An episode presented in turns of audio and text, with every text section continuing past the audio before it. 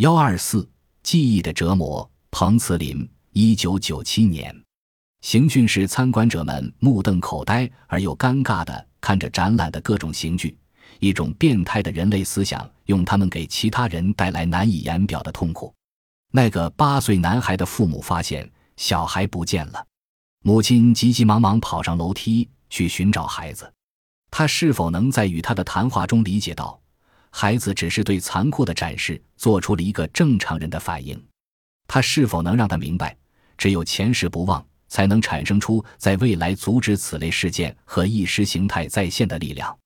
与其他地方一样，基督教的欧洲也应学习如何正确对待自己的错误，他们成为其历史的一部分及其身世的一部分。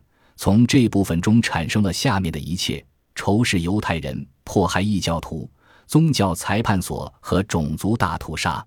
人们说历史是由胜利者书写的，但是写什么却是由牺牲者来决定的。